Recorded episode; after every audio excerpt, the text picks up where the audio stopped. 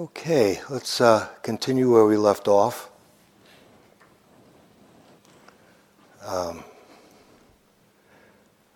a, few, a, little bit of unfinished business about just being here, and then about sitting meditation, and then um, see if the Kalama Sutta, if you recall, uh, that we went into a little bit, how to bring that into daily life, because uh, for me it's an extremely practical teaching. Uh, and if it weren't, it would be interesting uh, to, to read, but it wouldn't be of much use. It, it is practical, but you have to do it. Um, if you recall what was uh, the essence of it, to review a little bit, is that um, there, there are 10 don'ts, things that uh, he's telling the Kalama not to do and they've been misinterpreted as absolutes. Can you hear me in the back? Yes? Okay. Um, and they aren't. What the Buddha actually, the, the thrust of the Buddha's teachings, it's not only this sutra, but if you put it in the context of lots of exchanges with people, most of his teachings are exchanges, dialogues, question, discussions. Um, what, is, what the Buddha is concerned with is absolute slavish blind obedience to anything, including his own teaching. Okay. Uh, so that it's not that logic is out or reason is out or teachers are out or ancient texts are out uh, or there are a number of other things mentioned. Um, it's that, that attitude of when we, we grasp onto it and make it stand for absolute truth and there's no investigation. It's not tested with our life uh, then it can lead to trouble. And I think you can see that all over. It's not just religions that do that, but uh, spiritual sect, uh, sex meditation groups do it. Uh, everyone does it. We, we tend to find something, that, a little enclave of security, and temporarily it gives us a nice feeling of being okay. It's a seeming security, but it isn't real security. Okay, so the Buddha is opening that up, and he's saying that test it, test it with your life. But he's also so, so it's this twofold thing of t- uh, of taking the taking into account the counsel of the wise. That's a general phrase, but w- he also uses the phrase "when you know for yourself." Both you use both. It's not either or. There, uh, there are lots of wise people who've come before us in many different cultures all over the planet. We'd be foolish not to to at least listen to what, what they've learned in their lives. And, but then finally, uh, the test has to be in our own. So, uh, how would that apply, for, for example, to just sitting? It, let's take choiceless awareness. I know Michael left that for me to, me, to clean up the mess on that. okay. 20 years of being abused by Michael.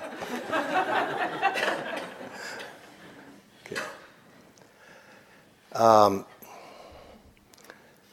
let's say a, a, thought comes up in the mind, and the thought is, uh, You are not cut out for this meditation. You're a rotten meditator. You'll never learn this stuff. Keep your day job. Okay. You, uh, and you had the fantasy, I think I'm going to be a Dharma teacher like Michael and Larry. They strut around like they're important, and people seem to look at them and ask them questions. I like that, you know. I think I'll be that. And then this voice says, It's not for you. Keep doing what you're doing. It's, it re- you, you're not a good meditator. You can't concentrate. You don't care about other people. None of it. and then if you identify with it, then you make I'm no good. And if you make no I'm no good, then you are no good, in effect. So a lot of what's happening to us is exactly that. Uh, what happens is we're believing uh, a lot of what we call the self, maybe all of it, is notions that the mind has. It tells us who we are, it tells us who we were, it tells us who we could be, it tells us who other people are, and we believe it all. We take that to be accurate perception, that we're really seeing things exactly as they are. Whereas really we're seeing through yesterday's eyes. We're seeing through our conditioning, our history. Okay, now if you identify with that, then that would be uh, from the point of view of the Buddha's teaching, that would be unskillful.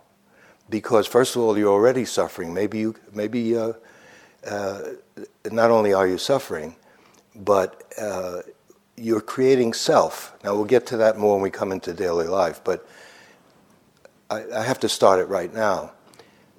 Finally, the Buddha, uh, in a number of teachings, says he gives the, the most brief summary of what finally he's teaching uh, because he's pressed by someone.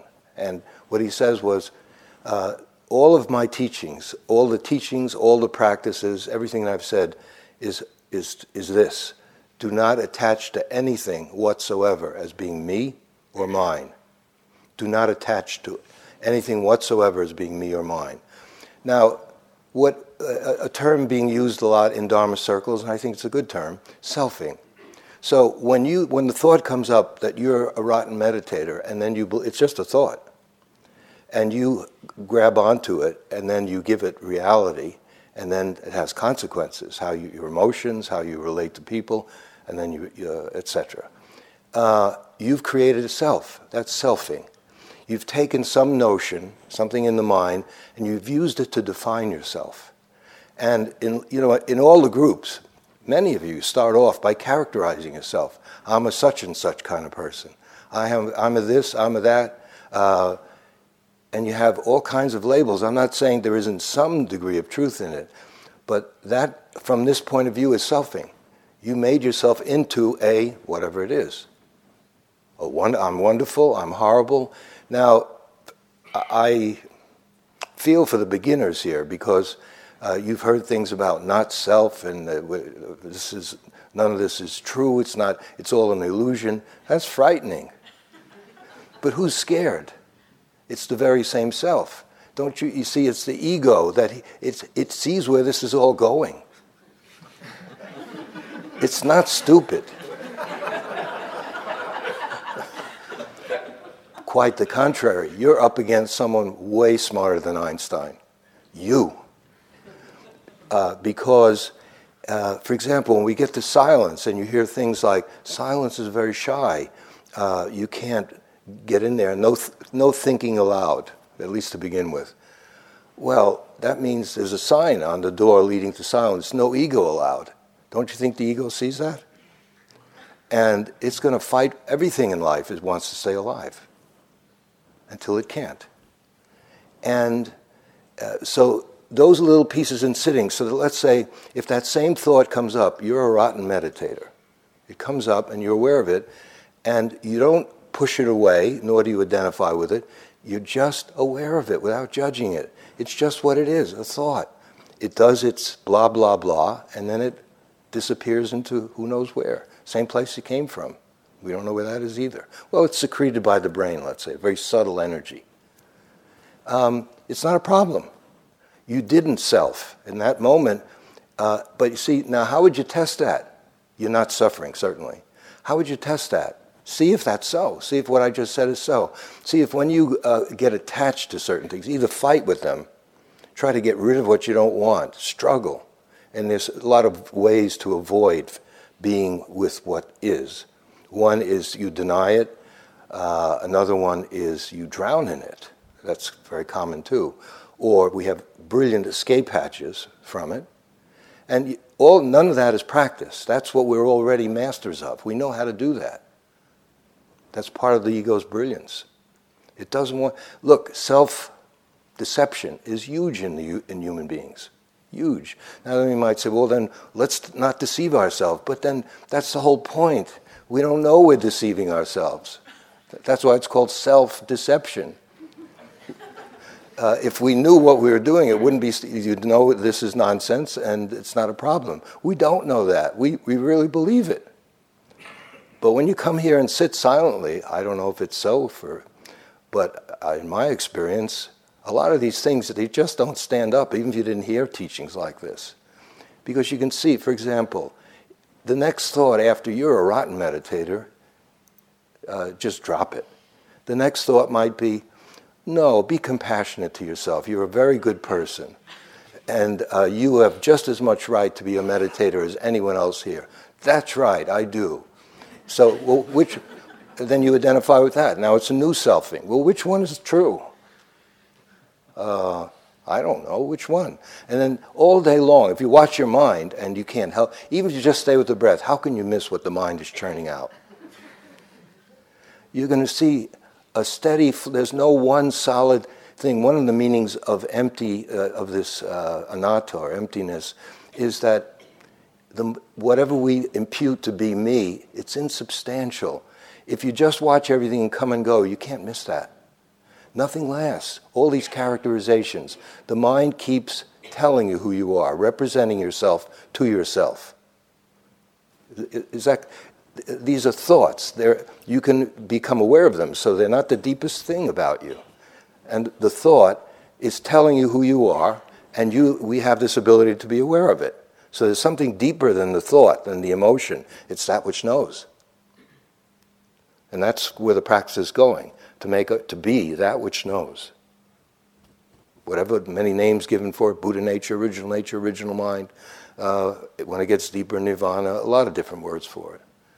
Uh, so, but if you watch the, the, the passing show, uh, you, it's impossible to point to anything and say that's really me because they're contradictory, they change, they're altered, uh, we change, and nothing lasts.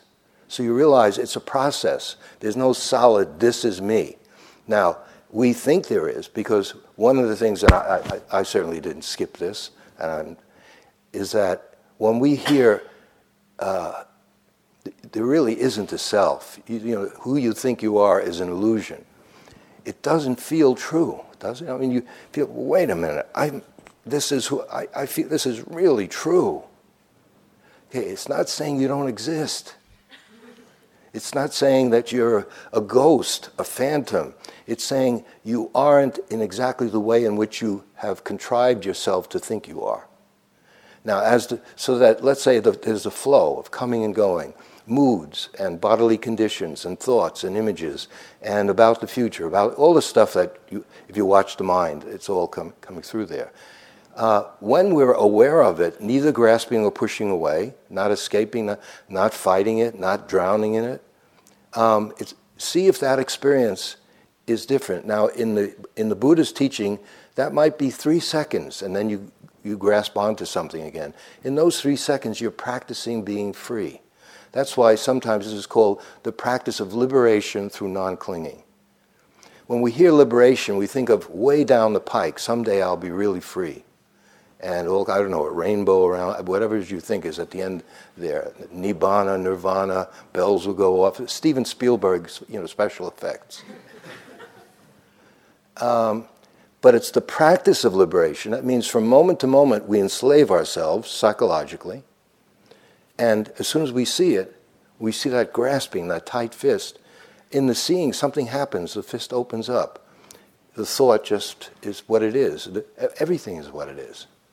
And in that moment, you feel freer. And then you lose it, and then you come back. Well, that liberation grows if you do it. And sometimes there are dramatic breakthroughs, no denying it. But a lot of it, it's just blue collar work. Keep your denim shirts, don't throw them out. It's laboring in the vineyard. You know, sitting after sitting, walking. I know it's, but it's true. Well, you're free now. People are always very happy at the end of the retreat and, uh, and of course, we assume it's very self uh, congratulatory, you know, that it's because how great the retreats are. It's because school's out, the retreat's over. now you can eat whatever you want and watch t- everything. Okay. Uh, but also some headaches waiting for you, aren't there? Both. 10,000 joys, 10,000 sorrows. Um, so, we're pra- so, in how you practice, you're already learning what's skillful and what isn't. Uh, take another very, I'm, I'm taking tiny stuff. To go back to the retreat, I'm remaining here for a moment and then we're going to move on. The schedule is over in the evening. And you know, we always encourage you if you feel have energy, then uh, maybe get a drink and then come back, do some sitting or some walking, uh, and then go to sleep, you know. Um, or don't. Okay, now is wisdom involved even here? Does the Kalama Sutra follow us even to the optional sitting? It does. Because let's say if uh, the, you hear that, and if you take the degree to which you are starting to get to know yourself by learning how to be objective, not thinking objectivity, it's just being sensitive to how you, what your experience actually is, not how it should be. How is it? And if you're genuinely exhausted, genuinely exhausted, uh, then wisdom might be going to sleep. Or if you have lots of energy, but something in you says, ah, just go to sleep anyway. You brought your hot chocolate and animal crackers with you. You know, just go upstairs and you have your, uh, your, your uh, comforting blanket and your toy bunny, you know. go, go upstairs and go to sleep. But you have plenty of energy, you're wide awake. Then that isn't wise in the context of a retreat here. So then, how do you know when uh, sometimes wisdom is staying and doing some extra practice? Sometimes wisdom is going to sleep. I, no one can tell you. As you get to know yourself, your decisions more and more have some intelligence in them. They're based on an accurate self understanding, self knowledge. So that's skillful. And it isn't skillful. For example, often I, have certainly done this in the past. Uh, be exhausted, and uh, macho man comes in and sits anyway. You know. uh, what have I accomplished? I've fattened up the ego, which now is convinced that it's, super, it's super duper. Uh, but there's really no, not any, any practice worth the name in it because what I should have done is gone to sleep. I mean, it took me a while to wise up. See, there's another, there are two kinds of discipline. One everyone knows about, and, we, and it's safer in the short run. But I feel there's some danger with it in the long run. The first kind of discipline is sort of military, rep- repetition. Get up at the same time, sit, walk, sit, walk. There's value in it. And it's safer because the assumption is look, if you give people freedom, they're just going to completely take advantage of it. They're not ready for freedom. So just regulate everything. It's kind of being in the army, you know, the Dharma army. Okay. Uh, and some of that is necessary, certainly at the beginning. There's another more subtle discipline. You know, I looked it up in the dictionary. Discipline is in the same family, from the point of view of language, as disciple. And, and that's the one, a, a commitment to practice that, whether you know, Michael and I have been saying this all week, is where you're paying attention and, in a sense, you become a disciple of your own understanding because you're paying attention and living from within learning how to do that. That's why the art of living doesn't end, because finally uh, we have to die. How do we die? Do we die gracefully? Do we die at peace? So I don't see how anyone could say, "Oh, I'm I've finished the course. Uh, I'm done." You can say it, but for me, graduation is when the time comes to die. And you might say, "Well, but you're a big Dharma teacher. Uh, haven't you? You're not frightened of death anymore, are you?" Say, "No, I'm not." That would be stupid because come around when I'm dying, that's graduation. And I'll either tell you from the other side or, you know, or you'll see for yourself. So it's, but if you enjoy the process, some, sometimes we make it into such a grim, it's always achieving something, getting somewhere, endless degrees and diplomas, invisible ones here, but they're still here. Some professor who, who drove you mad, he's still here, or she, sorry. Oh no, if it's bad, it can't be a woman, right? Just only ba- the guys are the bad guys. All right. Uh, or some. Uh, my wife had a math teacher in the fourth grade. You know, it's he's from Soviet Union. You know, she's 65. Uh, he's still alive and well. I'm sure he's long dead. He's still. No, you can't do. You're no good at this. You're just stay away from that. Just make borscht and be happy with that. You know. Uh, what is that? That means it's stuff in the mind. It's, it's coded. We're liberating ourselves from our story. It's not we don't have a story. Of course, we have a story.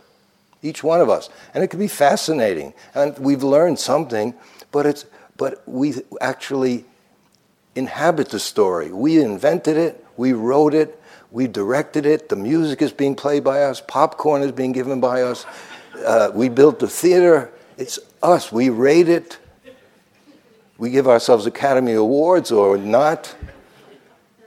We're the leading person, we're the villain, we're the good person. Um, it's unexamined. So here it's sort of like we're watching that show. uh, if you can enjoy the process of learning, so this other kind of discipline is sensi- you're developing sensitivity, which I feel in the long run will, will do you, will be more helpful.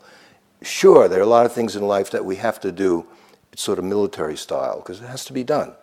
If you're a surgeon, you can't come in and you're about to say, I didn't get a good night's rest last night in the middle of opening someone up and just say, uh, I think I'll take a break and uh, line it. Uh, you have to do your best. So it's the same for all of us. Parents, you know, if, you, if you've been a parent or are a parent, you know sometimes you're exhausted, but you still have to do certain things for children. So, but this other, it's a quiet discipline. It's not sexy. It's this enjoying of stay, learning how about how you live as you live out your life. It's an ongoing kind of learning. You can't learn it in school. We can talk about it and encourage you, but that's it. So, okay, so now we are heading home. Um, for the beginners, because many of you already know this, it's very, very important to establish a daily sitting practice. It's very important. Now, I'm emphasizing that normally everyone emphasizes it, but I'm triply emphasizing it because we've paid so much homage to daily life that you might think, well, my practice is just daily life. I don't need to sit. Uh, I'm just, my, uh, as a friend of mine told me, I have a, three living Zen masters, his three children. Yeah, well, how come then you're, you, how come that you're so enslaved then? How come you're not free? Are you free yet? No. Well, so who are these Zen masters? They're just children. You know, are you learning from them? Yes, they could serve to liberate you, but so could anything. Anything can liberate you if you're willing to learn from it. Life is really finally the great master in this approach. So the reason I'm emphasizing is we don't underestimate the value of retreats or sitting at home, finding time, doing uh, now and then, perhaps getting a morning off and just doing some sitting and walking on your own at home. We don't. But we're saying most of your life will not be lived on the cushion. And it will be lived, you know what your life is. So if we don't learn how to take care of merely probably 99% of our life, the practice isn't going to amount to very much. It would be a, sort of a, a rarefied flower or something you run to once a year. Every year I, come to IMS, get my batteries recharged. All right, right. And then we go home and we behave foolishly for the year. And time to go to IMS, get a, get a cleaning, detox, run back and make a fool of ourselves, come back. Uh, how about if we view it as life unfolded? It's just life, and which IMS and other places like this play a very important role. So, for those of you new, please establish a sitting practice. How long should you sit is a common question. I haven't got a clue. I don't know. I could say 40 minutes in the morning, 40 minutes in the afternoon with great confidence. People say that. 20 minutes in the morning, 20 minutes in the afternoon. That's good. That's perfect. Oh, thank you very much, Bhante. All right. Uh, it's different for each person. For one person, 20 minutes is an ordeal. Here, you had to. You know, you're, you're uh, we're, we're running the show. You're trapped.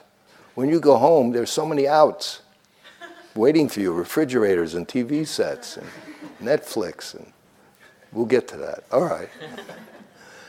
Uh, okay, so figure out, let's say you, you see that over in general, it seems like 20 minutes uh, seems to be right for you. Then go to 25. Challenge yourself a little bit. That's how you learn. But if you overdo it, it becomes an ordeal, dreary, grim, and you'll soon be, uh, this will be a, a, an old memory that you file away with a lot of, uh, with kindergarten and other, yeah, I did IMS in uh, 2012. It was cute out there. there. You know, it's a nice place, very nice. You go. okay. Um, so work it out. If it's 40 minutes, fine. So and little by little, I think you'll see, countless people have seen this, it grows naturally as you ripen, as the practice ripens, as you start to see the fruit, if you do see it, I hope you do. It's been going on for quite a while. Uh, then more and more, you, the, the, quite naturally, the length of your sitting will increase. It isn't, it isn't clocking how much time on the cushion.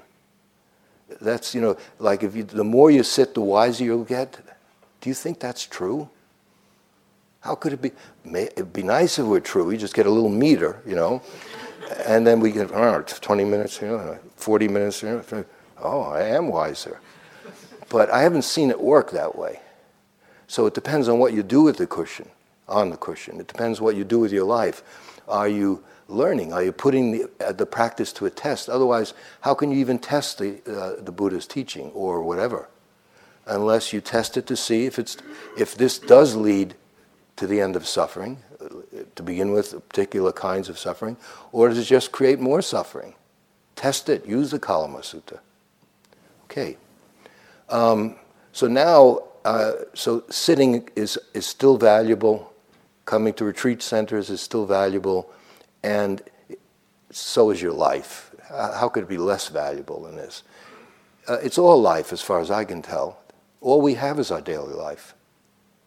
This is, we're not going back to the real world, as so many people. T- uh, th- is this not real? This five days is just, but what has it been?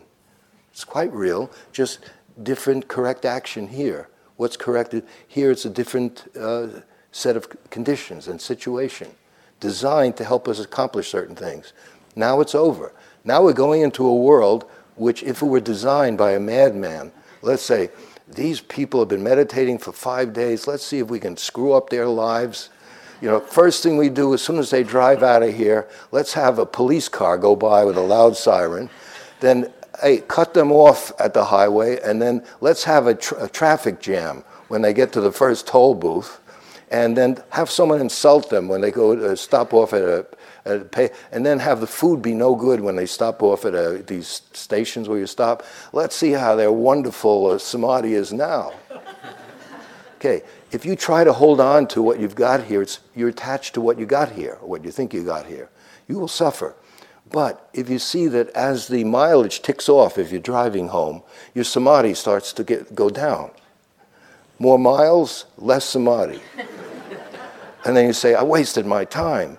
No, because if you see that you're suffering, if you see the attach that you got attached to these conditions designed to help us accomplish certain things, and if you're willing to learn from how you just turned it into suffering, sure it's not going to be it's something will happen because we don't have those conditions anymore. So with practice, you don't care if the policeman is whatever anyone does, it's all okay. I mean, it won't be, but then you start, you see the reactions. And uh, now I'd like to, okay, so be prepared because everything out there is designed to destroy what we've been doing for the whole week. Okay, maybe you already know that. People who love us, they're waiting. I love him, but I, I or her, sorry. Okay, enough of that. Um,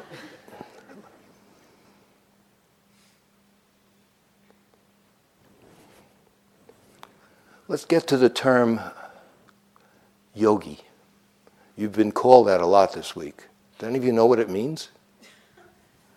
Sounds good. 22 yogis, three yogis. Uh, and when I ask people in this, and some people actually don't like it. I've been, this is not my opinion. And I said, why? He said, I'm not, I'm not one of those people who walks around with a yoga mat and a flask of water, you know, going to, you know, and uh, leotards. You know, I've never done yoga in my life. I don't intend to. I don't have the figure for it. No, I mean, I'm not going to do it. So why do you call me a yogi? Because you think yoga, a yogi is someone who just does those physical. Yoga is a much broader. It includes, of course, very deep meditation. The fact that it has come to stand for having a firm butt and nice thighs that's not yoga's fault. That's, you know, there are great yoga masters, tears are streaming down their cheeks. Krishnamacharya, that's a lineage I trained in. Poor, he's sobbing away. What are they doing to this precious, beautiful teaching? So it has other. Now, Buddhadasa, who was one of my main teachers in Thailand, he pointed out, and it's clearly true, uh, all the religions and traditions are borrowing from each other the Buddha didn't make up all of this from scratch. A lot of it, you can see tra- uh, the origin of it in Vedic times in India. You see some of it in Upanishadic times. And then there's some stuff he really gave a, a quite original and brilliant twist to. Uh, it goes the other way as well. Uh, Patanjali's Yoga Sutra, he came hundreds of years after the Buddha, and you can see he borrowed from the Buddha. And it's been documented by scholars, they know that. So uh, what Buddhadasa said, we should borrow this term yo, uh, yogi uh, from the Hindus because it's officially a Hindu term. And one of the meanings, and this is what the one I, I use, because for me it's a beautiful term, uh, in the Bhagavad Gita, which is a very wonderful Hindu text, uh, the yogi, one of the definitions of the yogi is of, of, yogi, of yoga is skill in action. I think that's what we've been saying all week. We're trying to learn how to develop skill in action. Uh, action meaning everything, in other words, in living. And I like that. Now, if you ask most people, if you go to Burma, they'll just say it means a meditator, and that's fine. Tibetans might say it's someone devoted to coming to the emptiness, original mind, and then living there, protecting it, and living from there. That's true too. It's, so it's all good. It does mean those things, but I like that particular meaning, so I'm going to go along and borrow it from Hindus. Any Hindus here who resent it? I'm giving you a footnote, you know. Okay. Uh, because it's a good term for the human race to have. It doesn't belong to any particular religion. Uh, so skill in action. Now, now we come into relationship. I, I have to, you know, look, you, we've been telling you about be mindful while you're brushing your teeth, while you're eating, while you, so you've heard that till it's coming out of your ears, right? Okay, but the big one is relationship, isn't it? That's the one the human race has. We've gotten. If F, if there's a lower grade than F, we've gotten it. It's like we have not learned anything. Our technology, our science, our knowledge, magnificent brilliant. That's that other kind of intelligence. Wonderful. But somehow it may have been at the expense of another kind of intelligence, which you can call wisdom if you like. And if you look around, we don't learn from history, even though that supposedly we study history to, to learn from, from it. My own, uh, I've read some history, and I feel what I learn from history is that we don't learn from history. Uh, and uh, no historian is going to say that. Maybe some do. I'm not a historian. Um, but clearly, the evidence is in front of us. War is still going. Everyone is talking about peace and preparing for war, and it's been going on. It was bow and arrows. Now, maybe this is the curriculum. All right, you're assigned to planet Earth. These folks are hopeless. They're just going to kill each other off all the time.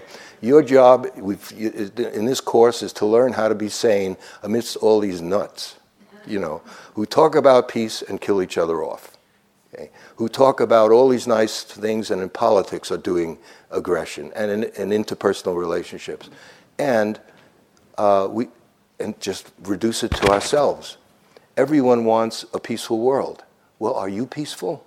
Do you have inner peace? How can you have an, a peaceful world with six billion egomaniacs who are inhabiting it growing all the time. There's not enough food. There's the air is. How, how are you going to? And each individual is not at peace. If you want to have a peaceful world, start with yourself. And where do you find peace? Where, where is one to look for peace? In the same place that sorrow is, right here. It's so convenient. It's all in you. So if you start from you, that's, that's a major contribution to the human race. If one person can be a little more at peace with themselves, then how can we have a peace if uh, the individuals who want it aren't themselves? I was in the anti war movement when Vietnam was going on. And I was in, first of all, the term itself, anti war.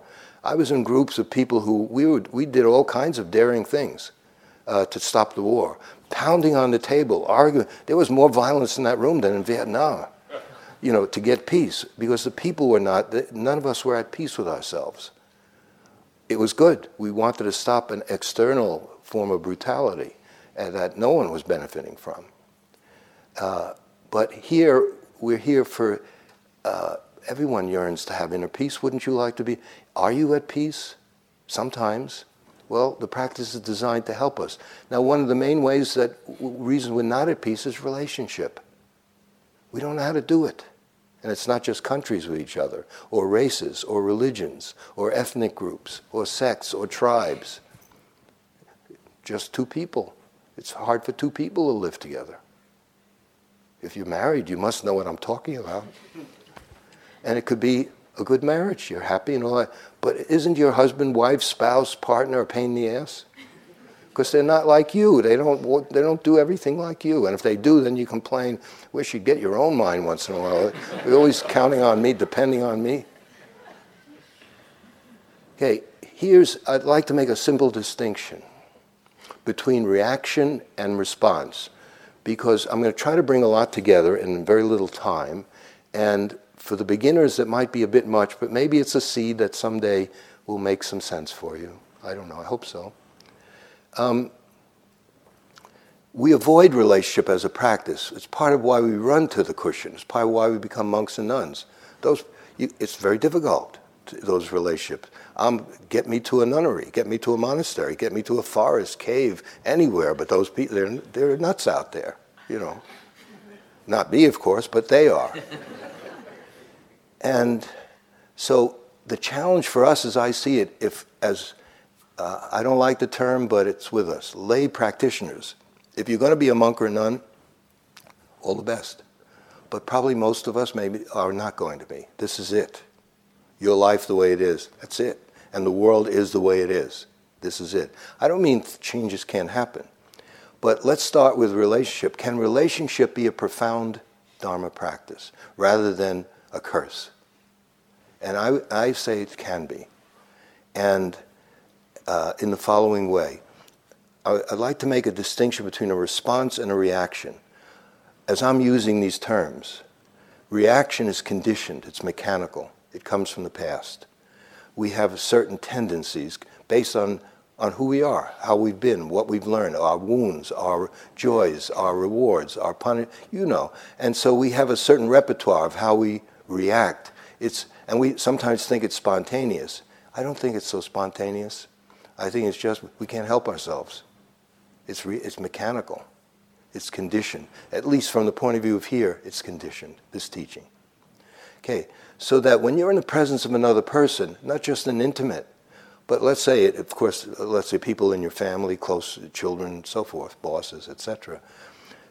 You have a reaction. You, if you're alive, you, we react to everyone, even if you have no. You say, "Well, I didn't react. I bought a newspaper. I didn't react to the person." So, in other words, you had no no reaction to them. All right, that's what happened. You didn't even see them. They're not even a person. You just took the paper, gave your now it's $2.50, the New York Times. It's outrageous, but anyway. Uh, so that's so something is going on all the time. Uh, and from the point of view of Dharma, it's mechanical. It's a reaction. It's you're behaving from yesterday's news, from yesterday's. it's yesterday. You're seeing from it's memory. In other words, because words come from the react, you have the reaction, and then that forms a conclusion or an image about what's happening in your head. And then words come out and things get done or not done, and they grow from that. That's where they come from. Okay, so that, uh, that is yesterday acting. That's memory in action. Now, a response, here's the practice so, that you could, so we can develop our ability to respond rather than react. Uh, the, the, what is asked of us is, a, is a, a, a practice that can be learned. I'm not saying it's easy, but if you're motivated and interested, it can be learned. It's, and it is while you're paying attention to another person, the other, you don't lose touch with your inner life. So that let's say if I'm attending to you right now, just if you don't mind being used, okay. Uh, I'm looking at you smiling. That makes me feel good, you know. So I so sometimes, like the tides going in and out, sometimes I'm much more with you, but I haven't lost touch with myself. And sometimes I, uh, maybe then you give me a dirty look, and I feel, you know, and then I'm a little bit more. Uh, with practice, I don't lose touch with you, but I'm also in touch with what you look, your look, what it did to me, and it becomes a flow until you won't, you'll fail at it to begin with, over and over and over again. If you don't give up, um, it becomes a very, very rich practice. And it's not simply couples therapy or uh, counseling, to have a well adjusted relationship. Sure, that can help, but it's revealing a lot of things. And here's where it becomes a very deep the possibilities for being a deep Dharma practice, not inferior to anything else. This is what I've discovered. I hope it makes sense to you if you haven't seen it yet. I've been on long retreats, I mean months, and I have felt completely cleaned out, pure, just around the corner is sainthood, just waiting for me. And then I go home to Cambridge. And all it takes is uh, not even being with someone I know well, someone online who's taking too long. You know, you're waiting online to, to pay for your food, and they're about to flash their, their, their credit card, and they say, No, I think I'll pay by check. Is that okay? Yeah, it's okay. and then, uh, you know, it's Michael's impatience that he was talking about the other day. Ooh, he's in deep samadhi. All right.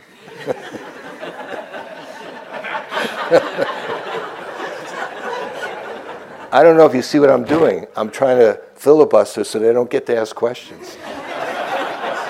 Uh, you did it last. You did it.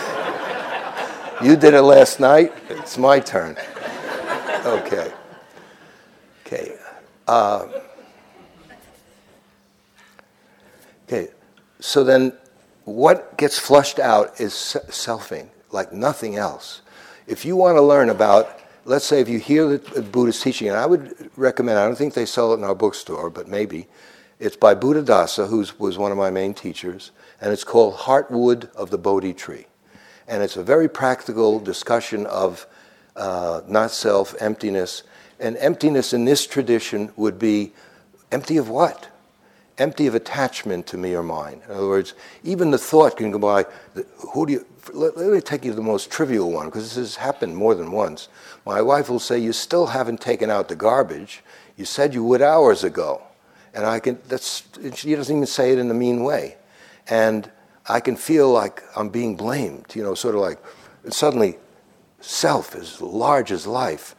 Uh, yeah, but I'm doing other things. Have you seen, notice that I'm also doing this and that's near? I will get to the, the, you know, now that might be true, but I can also feel with practice, you can feel selfing just surfaces and it's got so much energy over nothing.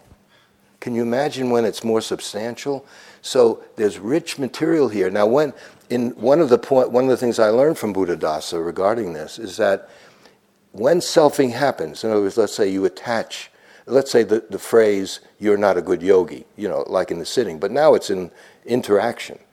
It, that comes up. And if mindfulness is with it at the moment that the this notion about yourself comes up, it's benign. It's not that we're trying to kill anything, get rid of the self. So what is be, what we're emptying the, con, the content of mind? We're emptying our, ourselves of the attachment, so different notions as being who we really are, because they're not true, and they cause a lot of suffering for us and the people in our life. So to go through that, that would be a resp- now. As you get better at being with your responses, with reactions, they start losing their power. The mind becomes more still. That also happens from coming to places like this, sitting each day. Little by little, you'll see it's possible for stillness to be present in the midst of action. Stillness in the midst of action. You, I would call it engaged stillness. That is, it's not reserved for special quiet places. To begin with, we need protection to learn how to do it.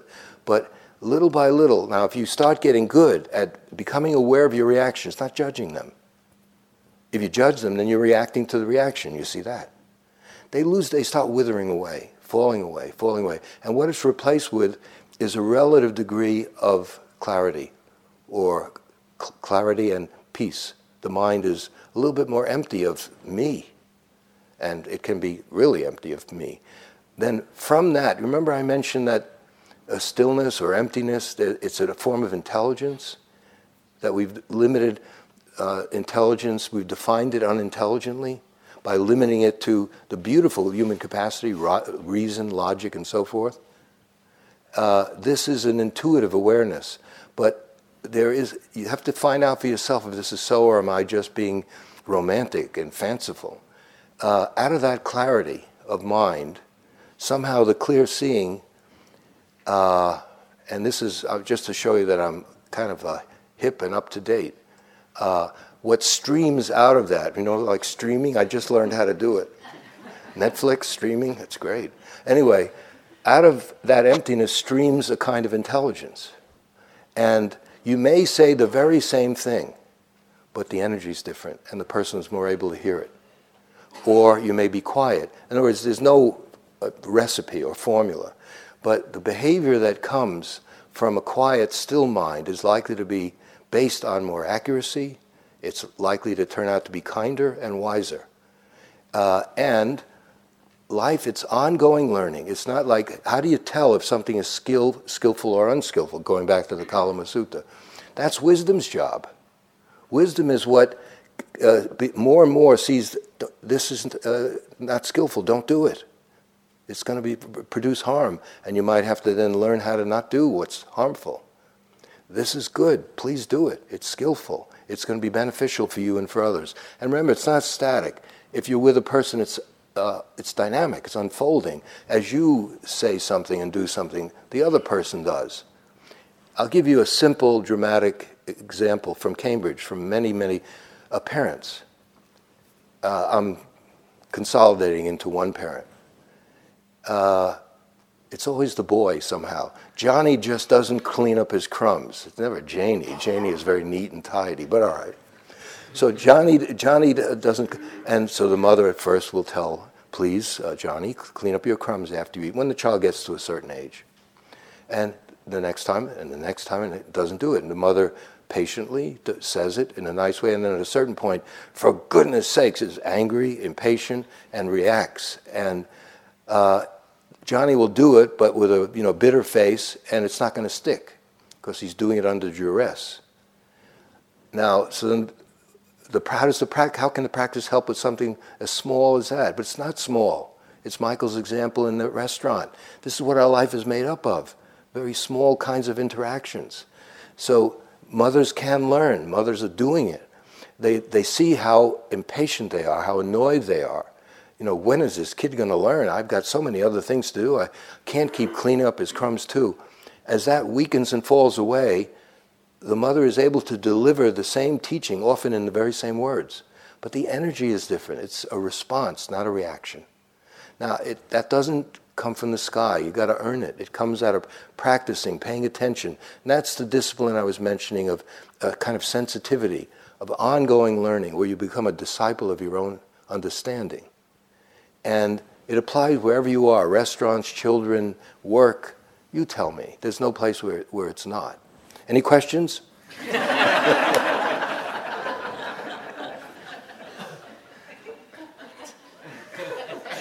Please. I figure one or two I can handle. All right. So many contented campers here. Oh, is there a hand? Oh, sorry, please. Ben. I have a question. Sure. The um, uh, open. Yes. Good. But I'm finding it really helpful, and it's. I think for, it's for me like um, being on like a slow train through a you know big open field of fireflies or something. The big open field of what?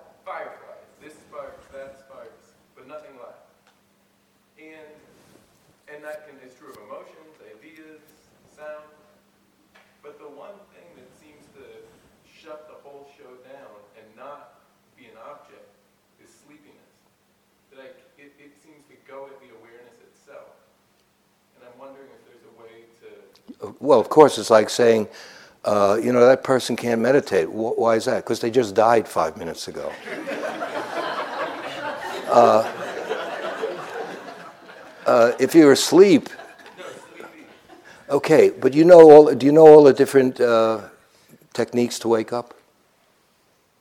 There are no. Um, you haven't heard them. If you oh, because on we, there's a whole litany of it, but uh, some of them are quite practical one might be um, here's what, let's say, in my own practice and in others sometimes. Step number one is the reaction to the sleepiness. Often you're disappointed. Do you, have you felt that sort of, wow, I was watching all these fireflies, and you know, it's like everything you just said, and now suddenly, okay. And then there's usually, very often, a reaction, disappointment, annoyance. Has there been with you? Yeah, of course. Now, often that has strong energy. So, in a sense, you're piggybacking on its energy. It, it's, it, it's an odd thing. We're tricking the mind. We're saying, can you be awake enough to see how sleepy you are? Uh, uh, but here we're doing it by uh, bringing awareness to the reaction to the sleepiness. It's again our old friend reactivity. You're seeing that you don't like this because a meditator should be awake all the time. Buddha was the awakened one. You know, my blowing Z's, you know. So uh, sometimes, not always, there's no always for any of these things. Uh, the energy from that reactivity, when you're aware of it, some of it transfers and you perk up a little bit. But let's say that doesn't help. Uh, you could also start to, as best you can, become aware of sleepiness itself. Uh, sort of the, the, posture sl- uh, starting to keel over, the lids have, you know, whatever that is, the, sh- the shoulders going like that, thoughts of, just as we did the reactivity. Sometimes the mind wakes up by seeing sleepiness itself, the signs, not the word sleepiness. Do, do you see what I'm getting at? But I, I neglected to mention something else, especially on a retreat like this. First thing I would do is I'd reflect. Um, for example, did I get enough sleep last night? Sometimes it's just simple stuff. I didn't. I didn't sleep well, or I stayed up late. And I, so then that's a practical reason for it. It's helpful to know that. Or it might be um, uh, I ate too much, or I ate too much of a certain kind of food that makes me sleepy. Maybe you've learned that from your experience already, or you're starting to learn it now. And so, if you're on a retreat, you don't want to eat too much, and you want to eat those foods that help the mind stay alert. Uh, not mind the, the, those kinds of foods, or the it's not just quantity; it's even quality. Not quality, but certain foods incline the mind to feel heavy, certain to be alert, uh, and certain, some agitated, very agitated so let's say, say no, I, uh, my eating was, I enjoyed it and it was fine and uh, that isn't it. Uh, sometimes, in, even in a reflection, it's an avoidance of a very painful or frightening emotion that's coming around the bend. And when all else fails, we pull out, you know, we, will, we go under the covers, pull the covers and go to sleep or try to. Uh, and it may be a subtle way of heading that's off at the pass you know, so that you don't have to experience it. I'm not saying this is so. I'm, i have no psychic ability. It does happen sometimes. Then we start moving into more sort of, I don't know, sort of tricks. Well, you could stand up, of course. You know, we've mentioned that. You could blink your eyelashes, your eyes very rapidly. You could stare until your eyes tear. Um, you can experience as if there's a radiant, red hot sun inside your skull and sometimes that radiance will wake you up. Um, of course, when the break comes, throw some cold water, common sense type things. Uh, straighten up your posture when you're sitting, put energy into the body, sometimes that helps. There's one I use, I don't recommend you use it unless you are ready for it, had some training, and also the rest of your life is uh, in a condition where this wouldn't be uh, unskillful. Uh, I've had a fair amount of training in working with aging, sickness, and death, especially th- those three. And when I'm falling asleep and I want to keep, and I've, it's not because I didn't get sleep, it's not, it's none of those. I'll contemplate my own death. Wakes me right up. 80% of the time, not always. But if you do it and, and you, there's a lot of sadness in your life right now, or you haven't really, you don't know how to do this, I would stay away from it. But some of you have been practicing for a while and know what I'm talking about. Just, under, just the reflection, it's a skillful use of thought. Reflection, oh, I don't have forever. You know, I, I uh, sometimes uh, the mind gets inspired by that thought and says, oh, okay. Uh, it, it kind of dips into its reserve gas tank and suddenly you perk up again. Yeah. Um, I want to say something about this choiceless awareness in daily life, in action. I'm assuming you have some sense of what it is, and maybe describing it in daily life might be helpful to even help you understand what it is in sitting. First of all, understand that in having no agenda and just sitting and learning how to not to, to just have no agenda because to begin with it's often very difficult for us. We want something definite to hang on to. And learning how to just relax and lo- allow life to set different things come and we don't know what's coming. Now isn't when we so it's in a microcosmic way is preparing the mind for when we go into the world, uh, the, wor- the wor- world of work, family, and so forth, school, and etc. which is also the same thing. Do we know what's coming next? It's, life is uncertain, constantly changing. So we're getting a little bit of practice doing that, learning how to be awake with all the different mind states happy, unhappy, positive, negative. So some of that can transfer into daily life, which is just an extension of that. It's the same life principle. Here's the example. I use it a lot. Some of you, and because it was a turning point in my own practice many years ago. Um, I'm walking along the Charles River in Cambridge, and it's a beautiful Sunday in the spring. Couples are out holding hands, and families picnicking, and the, the, the, the rowers are doing their thing, and uh, it's everyone's happy and uh, you know walking along. And I'm walking right along the river. There's a path, and I have this panoramic awareness where, as I'm walking, I'm aware of the beauty of the sky, the water, the green, the grass uh, experiencing the joy of being able to move. Less so now, but I mean, then it was. And it's, it's kind of all inclusive, panoramic, global kind of awareness. Uh, it's not that I made myself be that way, because choiceless awareness sometimes is like that. But then in a second it changed. A car is turned over. There's someone lying on, on the, the highway right adjacent to, uh, to the river and people are starting to gather around. There's an accident, and the person's lying on the ground. So it's not like, well, I've got to keep the sky and the uh, the birds chirping and the rowers and the couple as I go there. Quite naturally, life then it became much more focused naturally. No, who cares what how the sun is out or that people are picnicking? That became irrelevant, and then it became much more zoom lens. Do you see what I'm getting at? Because I focused on the situation. Is there anything that can be done? Someone's lying on the street. Do you see what I'm getting at? So that sometimes the mind, don't lock into a certain way that choiceless awareness is supposed to be. Sometimes it's something arrives, arrives and it's very strong, and we're with it for as long as it's there. We're open up to it, receive it. At other times, it's just a lot of fleet, fireflies just flitting by. Sometimes just an open awareness to the silence uh, at other, whatever it is, whatever's there. So it's, we're learning how to be not only alert, but pliable, flexible. Do, do you see what, you see what I'm getting at? Are the words clear? Yeah. Okay. Can I squeeze one last one? That's it.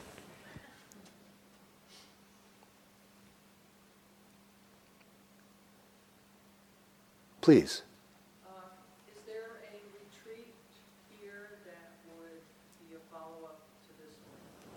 Yes and no. That is, in one sense, uh, many of, maybe all the, the teachers here, there's so many different ones now, and I don't know all of them anymore. Um, in one sense, we're all reading from the same playbook, you know, from central casting.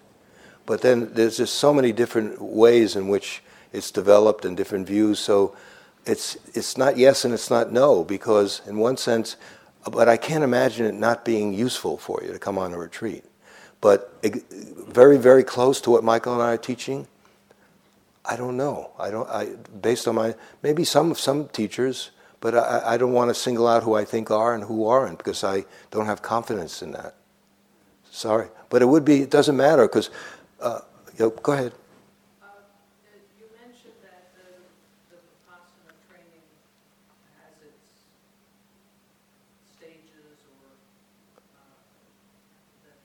I, I said that some people uh, uh, use those demarcations a lot. I don't.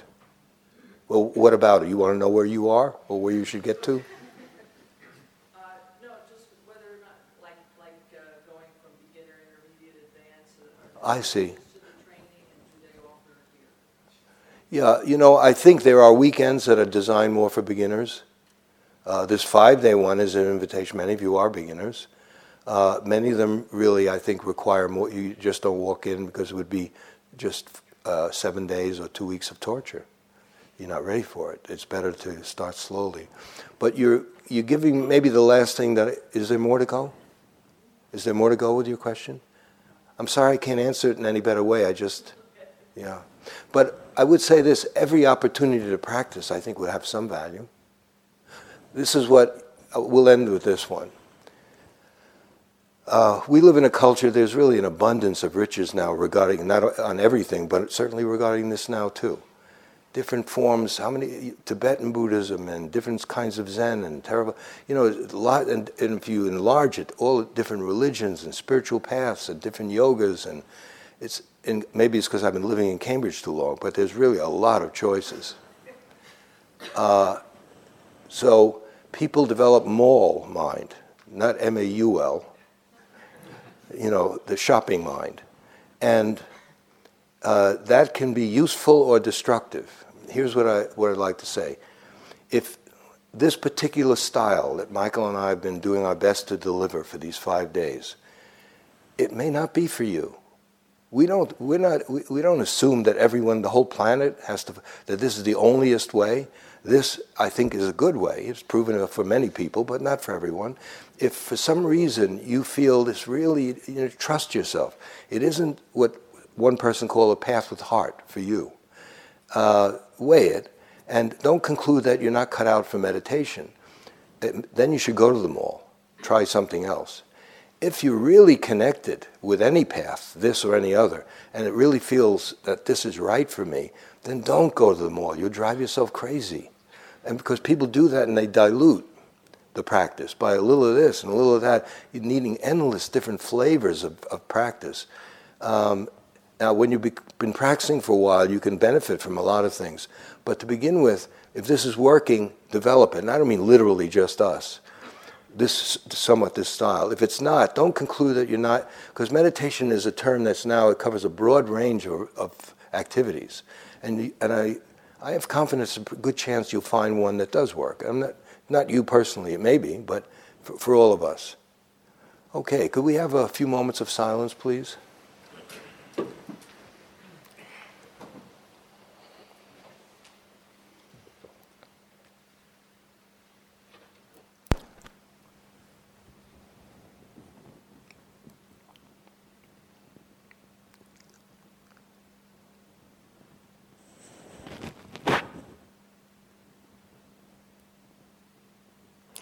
May we continue to look into ourselves.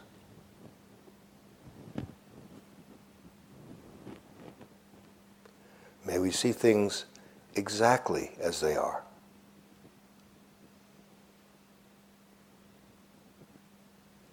And may such clear, direct seeing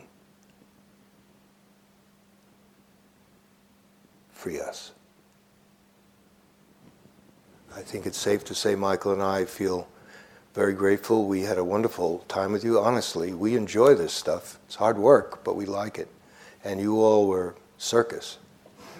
Were, in the groups, you were very open and put yourself on the line. And just some of you, just to come here to show up, knowing nothing about meditation, you deserve a medal that you're still here. But uh, so thanks very much. Um, drive safely wherever you're going. The Can I- retreat's over, but life flows on. Take the practice home. Yeah. And I'd just like to say a couple things. One is uh, I want to thank everyone for their effort and um, in the sharing in the groups. It's such a, a valuable process for everyone else to kind of hear about other people's practice. And it really points to the value of Sangha. Um, and we wanted to invite you to visit our Sangha in Cambridge. Uh, it's not really ours, but it's in Cambridge. And we teach there. And there's a website called cambridgeinsight.org. Okay. Yeah, it's a very wonderful website, and it's also a link to other resources like our reading lists and things like that, and our schedule and what we offer. Uh, and if you're around Cambridge, if you live there and you didn't know about it, um, come on by. It's a great place to practice, uh, really a thriving community. Uh, and if you're somewhere like New York or somewhere in New England or, or you're just traveling through Cambridge, you should stop by for a visit. Uh, so thanks, everybody. Good. Thank you for listening. To learn how you can support the teachers and Dharma Seed, please visit dharmaseed.org slash donate.